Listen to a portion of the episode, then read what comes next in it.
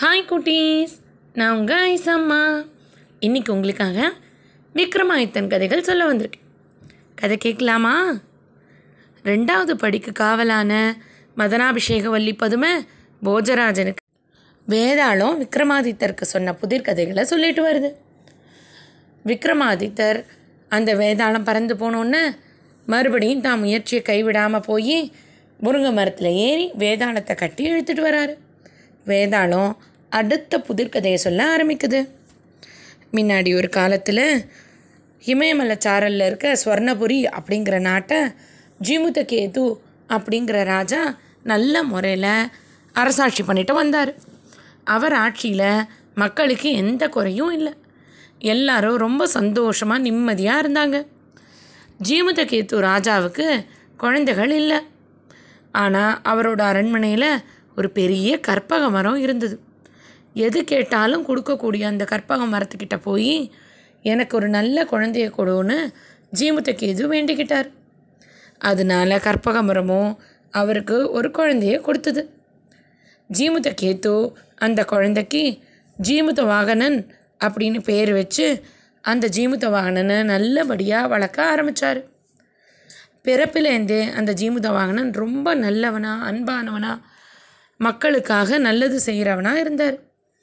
எல்லார்கிட்டேயும் கருணையோடையும் தாராள மனசோடையும் நடந்துக்கிட்டார் ஜீமுத கேது தனக்கு அப்புறமா ஜீமுத வாகனன் தான் இந்த நாட்டை அரசாட்சி பண்ணணும்னு சொல்லி அவருக்காக இளவரசு பட்டம் கட்டி பட்டாபிஷேகம் பண்ணுறதுக்கு தயாரானார். அப்போது ஜீமுதகேதுவோட உறவினர்கள்லாம் எப்படியாவது ஜீமுதகேதுவையும் ஜீமுத வாகனனையும் அந்த ஊர்லேருந்து அனுப்பிட்டு அவங்க அந்த ஊருக்கு அரசனாக வரணும்னு ஆசைப்பட்டாங்க. அந்த கற்பக மரம் அவங்களுக்கே வேணும்னு நினச்சாங்க. இதை கேள்விப்பட்ட ஜீமுதகேது தன்னோட மகனான ஜீமித வாகனன்ட்ட சொல்லி நம்மளோட உணவு உறவினர்கள்லாம் இப்படி தந்திரம் பண்ணுறாங்க வா நம்ம போருக்கு போகலாம் அப்படின்னு சொல்கிறார் அதுக்கு ஜீமித வாகனன் சொல்கிறாரு ஏன்பா போருன்னு வந்தால் நம்ம மக்களுக்கு தானே கஷ்டம். இப்போ என்ன? அவங்களுக்கு இந்த ஊர் தானே வேணும். இந்த கற்பக மரம் தானே வேணும்?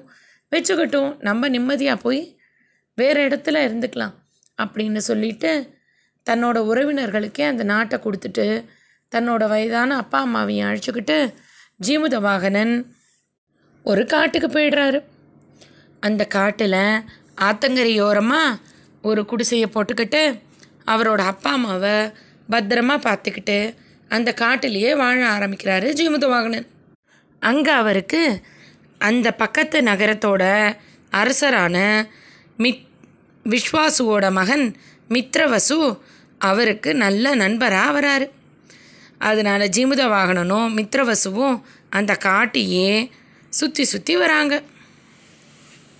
எல்லா இடங்களையும் போய் பார்க்குறாங்க ஒரு நாள் அந்த காட்டுக்குள்ளே நடந்துக்கிட்டு இருக்கிறம்போது கடற்கரைக்கு போகிற வழியில் நிறைய எலும்பு கூடுகள் மலை மலையாக குவிஞ்சு கிடக்கிறத பார்க்குறாங்க அதை பார்த்த ஜீமுத வாகனனுக்கு ரொம்ப மனசுக்கு கஷ்டமாக இருக்குது ஏன் இப்படி இந்த இடத்துல இவ்வளோ எலும்பு கூடுகள் இருக்குது மலை மலையா அப்படின்னு தன்னோட நண்பனான மித்ரவசுவை பார்த்து கேட்குறாரு அதுக்கு மித்ரவசு சொல்கிறாரு நண்பா முன்னாடி ஒரு காலத்தில் நாகங்களோட அம்மா கருடனோட அம்மாவை தனக்கு அடிமையாக தந்திரத்தால் ஏமாற்றி வச்சுக்கிட்டாங்க. அதுக்கப்புறமா கருடன் பிறந்ததுக்கப்புறம் அவங்க அம்மாவை நாகங்களோட அம்மா கிட்டேருந்து காப்பாற்றி வெளியில் கூட்டிகிட்டு வந்துட்டார். ஆனாலும் கருடனுக்கு நாகங்கள் மேலே இருக்கிற கோபம் தீரலை. அவர் எப்போ பார்த்தாலும் நாகலோகத்துக்குள்ளே போய் எல்லா பாம்புகளையும் கொல்ல ஆரம்பித்தார் இதனால நாகர்கள் இனமே அழிஞ்சு போயிடும்னு பயந்த நாகங்களோட ராஜாவான வாசுகி கருடன் கிட்ட தினமும் நாங்கள் ஒரே ஒரு நாகத்தை உங்களுக்கு உணவாக அனுப்புகிறோம் நீங்கள் மீதி யாரையும் துன்புறுத்த வேண்டான்னு ரொம்ப கெஞ்சி கேட்டுக்குச்சு. அதனால கருடனும் சரின்னு சொன்னார். அதிலிருந்து தினமும் ஒவ்வொரு நாகமும் இங்கே வந்து கருடனுக்காக பகல் பொழுதில் காத்திருக்கும்.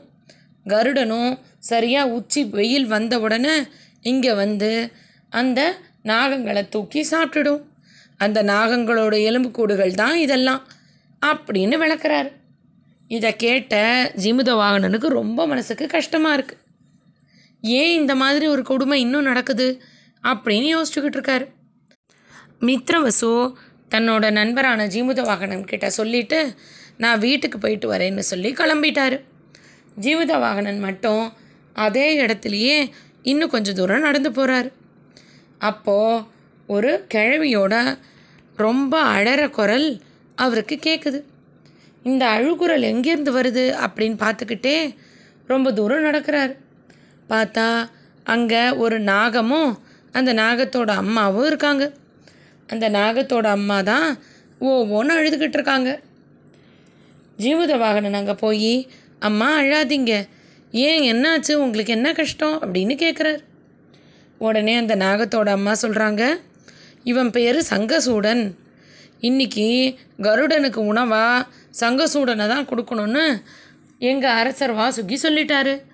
சங்கசூடனும் இங்கே வந்துட்டான். எனக்கு இவன் ஒரே பையன். இவனை நான் எப்படி வந்து இழந்துருவேன் அப்படின்னு சொல்லி ஓனும் அழறாங்க. இதை கேட்ட ஜீமுத வாகனனுக்கு ரொம்ப கஷ்டமாக இருக்குது அம்மா நீங்கள் கவலைப்படாதீங்க. நான் இதுக்கு ஏதாவது ஒரு வழி பண்ணுறேன்னு சொல்கிறாரு அதுக்குள்ளே சங்கசூடன் சொல்கிறாரு ஐயா இல்லை இல்லை. நீங்கள் அந்த மாதிரி எதுவும் பண்ணக்கூடாது. எங்கள் அரசர் கருடனுக்காக என்ன தான் இன்றைக்கி அனுப்பியிருக்காரு?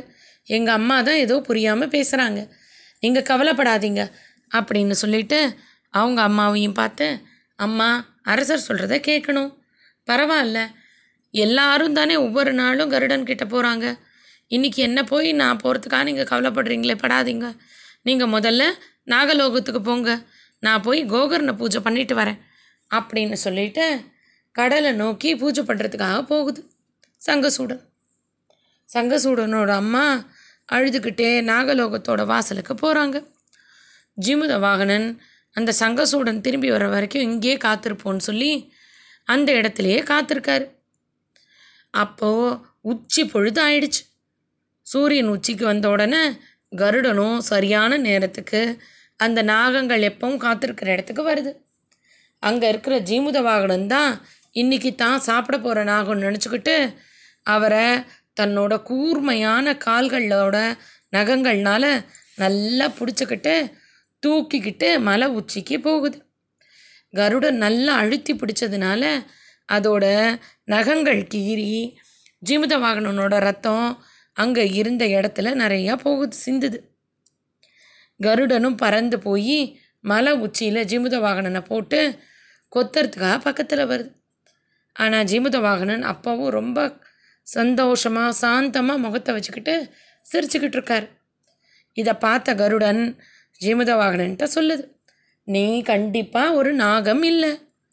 நீ இவ்வளவு அமைதியாக உன்னோட உடலையே எனக்கு தரேனா நீ யாரு? முதல்ல அதை சொல்லு அப்படின்னு கேட்குது அதுக்கு உடனே ஜீமுத வாகனன் சொல்கிறாரு ஐயா உங்களுக்கு தேவை யாராவது ஒரு உயிர் தானே. அதுதான் நீங்கள் இன்றைக்கி என்னோடய உயிரை எடுத்துக்கங்க. ஆனால் இனிமேல் நாகங்கள் எல்லாம் கொல்லாதீங்க அப்படின்னு சொல்கிறார் ஜிமுத வாகனன் சொன்னதை கேட்ட கருடனுக்கு அவரோட இரக்க குணத்தையும் பரோபகார தன்மையையும் பார்த்து ரொம்ப சந்தோஷமாயிடுது. சரி நான் இனிமேல் நாகங்களை கொல்லலை அப்படின்னு சொல்லி வாக்கு கொடுக்குறாரு. அதை கேட்ட ஜிமுத வாகனன் ரொம்ப ரொம்ப சந்தோஷப்படுறாரு. இந்த மாதிரி இங்கே நடந்துக்கிட்டு இருக்கும்போது கோகர்ண பூஜையை முடிச்சுக்கிட்டு வந்த சங்கசூடன் எப்பவும் அந்த கருடனுக்காக நாகங்கள் காத்துட்ருக்கிற இடத்துக்கு போகுது. ஆனால் அங்கே போய் பார்த்தா ரத்தமாக இருக்குது ஜீவித வாகனனையும் காணும். ஆகா தப்பு நடந்து போச்சு. கருடன் வந்து அவரை தூக்கிக்கிட்டு போயிட்டார் போல இருக்கே எனக்கு பதிலாக அப்படின்னு புலம்பிக்கிட்டே வேகமாக மலையுச்சியை நோக்கி ஓட ஆரம்பிக்குது. அங்கே போய் கருடன் கிட்ட ஐயா மன்னிச்சிடுங்க தப்பு நடந்து போச்சு. அவர் வந்து ஒரு பெரிய இளவரசர் நான் தான் நீங்கள் சாப்பிட வேண்டிய நாகம் அப்படின்னு கருடன் கிட்ட சொல்லுது. கருடனும் சங்கசூடனை மன்னிச்சு பரவாயில்லை நான் ஜீமுத வாகனனுக்கு இங்கே வாக்கு கொடுத்துருக்கேன் அதனால் நான் இனிமேல் நாகங்களை சாப்பிட மாட்டேன். அதனால் ஒன்றையும் சாப்பிட மாட்டேன்னு சொல்லிடுது. இதெல்லாம் கேட்டதுக்கப்புறமா ஜீமுத வாகனனை பார்த்த கருடன் உங்களுக்கு வேறு என்ன வர வேணும் கேளுங்க அப்படின்னு கேட்குது அதுக்கு ஜீமுத வாகனன் சொல்கிறாரு இங்கே மலை மலையாக குமிஞ்சிருக்கு இல்லையா? நாகங்களோட எலும்புகள். அதுக்கு உண்டான நாகங்கள்லாம் மறுபடியும் உயிரோடு வரணும் அப்படின்னு வேண்டிக்கிறார்.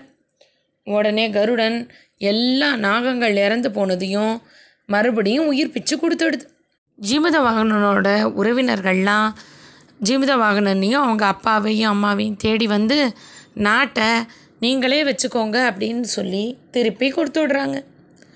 இந்த கதையை சொன்ன வேதாளம் விக்ரமாதித்தரை பார்த்து ஐயா இந்த கதையில் யார் சிறந்தவர்னு சொல்லுங்க அப்படின்னு கேட்குது உடனே விக்ரமாதித்தனும் இந்த கதையில் ரொம்ப ரொம்ப சிறந்தவங்க அந்த சங்கசூடன்கிற நாகம்தான் ஏன்னா ஜீமித வாகனன் பிறப்பிலேருந்தே ரொம்ப இரக்க சுபாவம் உள்ளவன் தான்.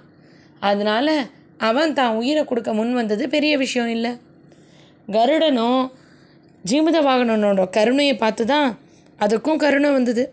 அதனால் கருடன் பண்ணினதும் பெரிய விஷயம் இல்லை.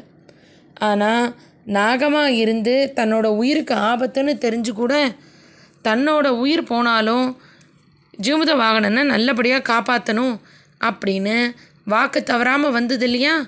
அந்த சங்கசூடன் தான் ரொம்ப உயர்வானது அப்படின்னு சொல்கிறாரு விக்ரமாதித்தனோட சரியான பதிலை கேட்ட வேதாளம் ஆஹான்னு சிரிச்சுக்கிட்டே மறுபடியும் முருங்கை மரத்தில் போய் தலைகீழாக தொங்க ஆரம்பிச்சிடுது.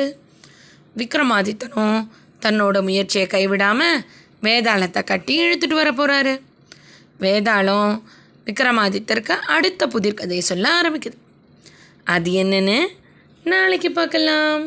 இன்னைக்கு கதை இதோட ஆச்சு.